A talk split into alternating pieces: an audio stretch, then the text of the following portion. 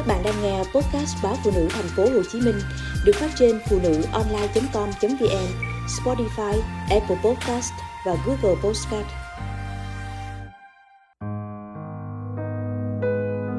Con dâu miền Nam, sốc văn hóa nhà chồng miền Bắc.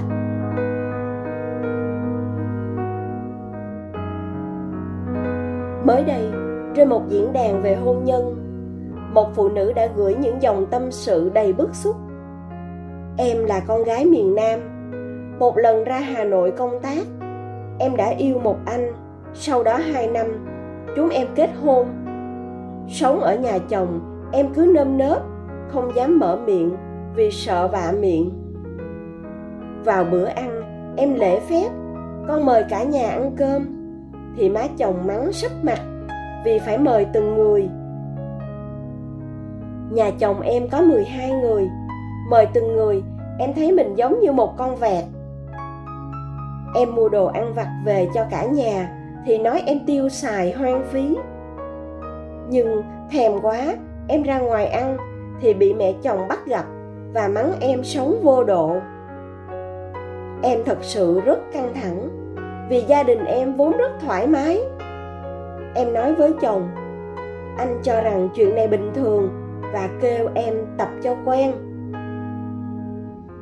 nhưng thật sự, em không thể quen được vì cách cư xử của hai gia đình quá khác biệt. Em đang rất ngột ngạt và căng thẳng. Em phải làm sao đây?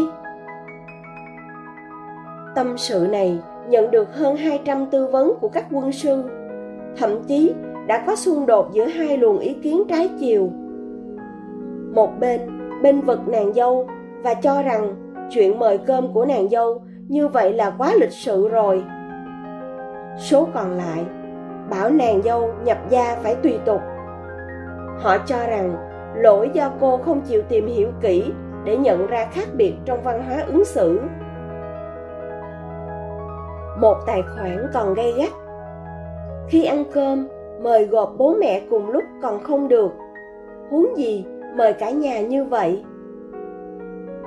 Xới cơm thì phải gạt cơm phía trên ra lấy cơm phía dưới cho ông bà, bố mẹ trước, rồi mới đảo đều nồi cơm.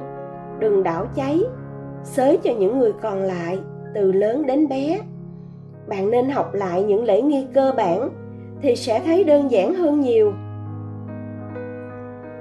Một chị khác phản đối, thời buổi này, người ta ghét nhất cái kiểu chào hỏi sáo rỗng. Thế trên bàn ăn có 10 người thì phải mời hết từng người một à bản thân bạn đã không chịu thay đổi cho phù hợp xu thế, lại còn ép người khác theo cách sống của mình là sao?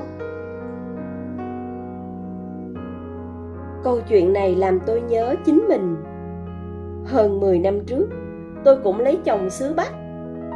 Thuyền theo lái, gái theo chồng, tôi chuyển từ thành phố hồ chí minh ra hà nội sống. Trong sự ngăn cản của bạn bè tính mày phóng khoáng, xuề xòa, ra đó sống không nổi đâu. Tôi tin mình suy nghĩ chín chắn và chịu thương, chịu khó thì sẽ không khó để hòa hợp với nhà chồng. Nhưng dù đã chuẩn bị tâm lý kỹ càng, tôi vẫn bỡ ngỡ và không thoải mái khi ông bà nội chồng và cha mẹ chồng cứ một chị, hai chị, làm tôi thấy xa cách và bơ vơ ngay trong chính gia đình anh sốc văn hóa là điều khủng khiếp nhất. Ngày nào, tôi cũng phải chào bố mẹ chồng. Ông bà nội chồng không dưới 20 lần. Sáng mở mắt đã chào, trên mâm cơm chào, đụng mặt ở nhà bếp, thậm chí cả nhà vệ sinh cũng phải chào. Chỉ cần câu chào không đầy đủ, con chào bố, mẹ à cháu chào ông bà à tôi cũng bị nhắc ngay là không nề nếp, lễ phép. Làm dâu nhà có người lớn và đông người, nên 5 giờ sáng, tôi đã thức dậy để chuẩn bị điểm tâm cho cả nhà. Dọn bếp nút sạch sẽ, tinh tươm, rồi mới được đi làm. Chiều tan sở, tôi phải về ngay, bởi con dâu được mặc định là người phải gánh chuyện chu toàn bữa cơm gia đình. Trong khi ở nhà tôi, ai về trước người đó sẽ lo cơm nước, không nấu kịp thì ra ngoài ăn tiệm. Nhưng điều ám ảnh tôi nhất vẫn là bữa cơm.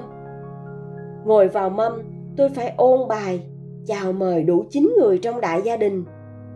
Mời xong một vòng, tôi tự dưng chẳng muốn ăn nữa.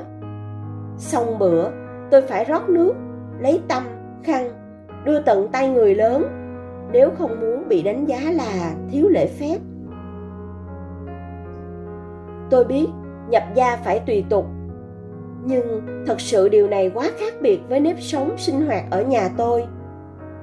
Hơn nữa, mỗi lần vợ chồng tôi gây gỗ, mẹ chồng luôn bắt tôi phải xin lỗi chồng, bất kể tôi đúng sai.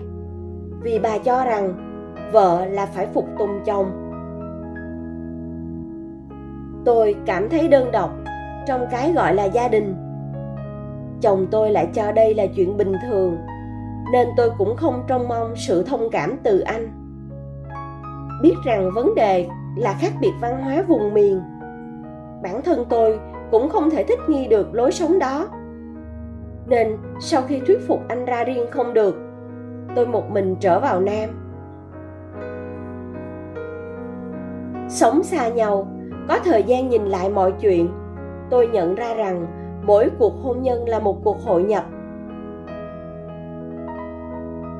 Tôi và gia đình chồng đã không thể hòa nhập, không cho cơ hội để hiểu nhau. Nhất là vấn đề khác biệt văn hóa, thì khó mà có cái nhìn thiện cảm về nhau được. Chẳng hạn, tôi vốn yêu thương động vật, nên khi thấy nhà chồng vui vẻ ăn thịt chó, tôi tự dưng rùng mình và không hiểu sao họ lại ác thế. Hay bữa cơm ở quê tôi, chuyện mỗi người tự bới tô cơm ra một góc ngồi ăn là bình thường, thì trong mắt nhà chồng, đây là sự xô bồ không thể chấp nhận. Một trong những yếu tố quyết định hạnh phúc là phải tìm hiểu đối phương thật kỹ trước khi tiến đến hôn nhân. Gia đình đối phương thế nào, nếp sống, sinh hoạt, thói quen, ứng xử của họ ra sao? Mỗi cuộc hôn nhân là một cuộc hội nhập giữa những con người xa lạ và nó kéo dài, có khi hết đời. Trong đó, yếu tố hòa hợp về văn hóa là quan trọng nhất. Hiểu được văn hóa, người ta sẽ nhìn nhận những khác biệt đó bằng tất cả sự cảm thông, thấu hiểu. Để mỗi khi đối diện với một hành xử trái ngược của người chồng hay người vợ, chúng ta sẽ không phải sốc, bỡ ngỡ hay bất bình, mà sẽ biết thông cảm, thấu hiểu. Và lúc đó mới có thể mở lòng ra để yêu thương họ.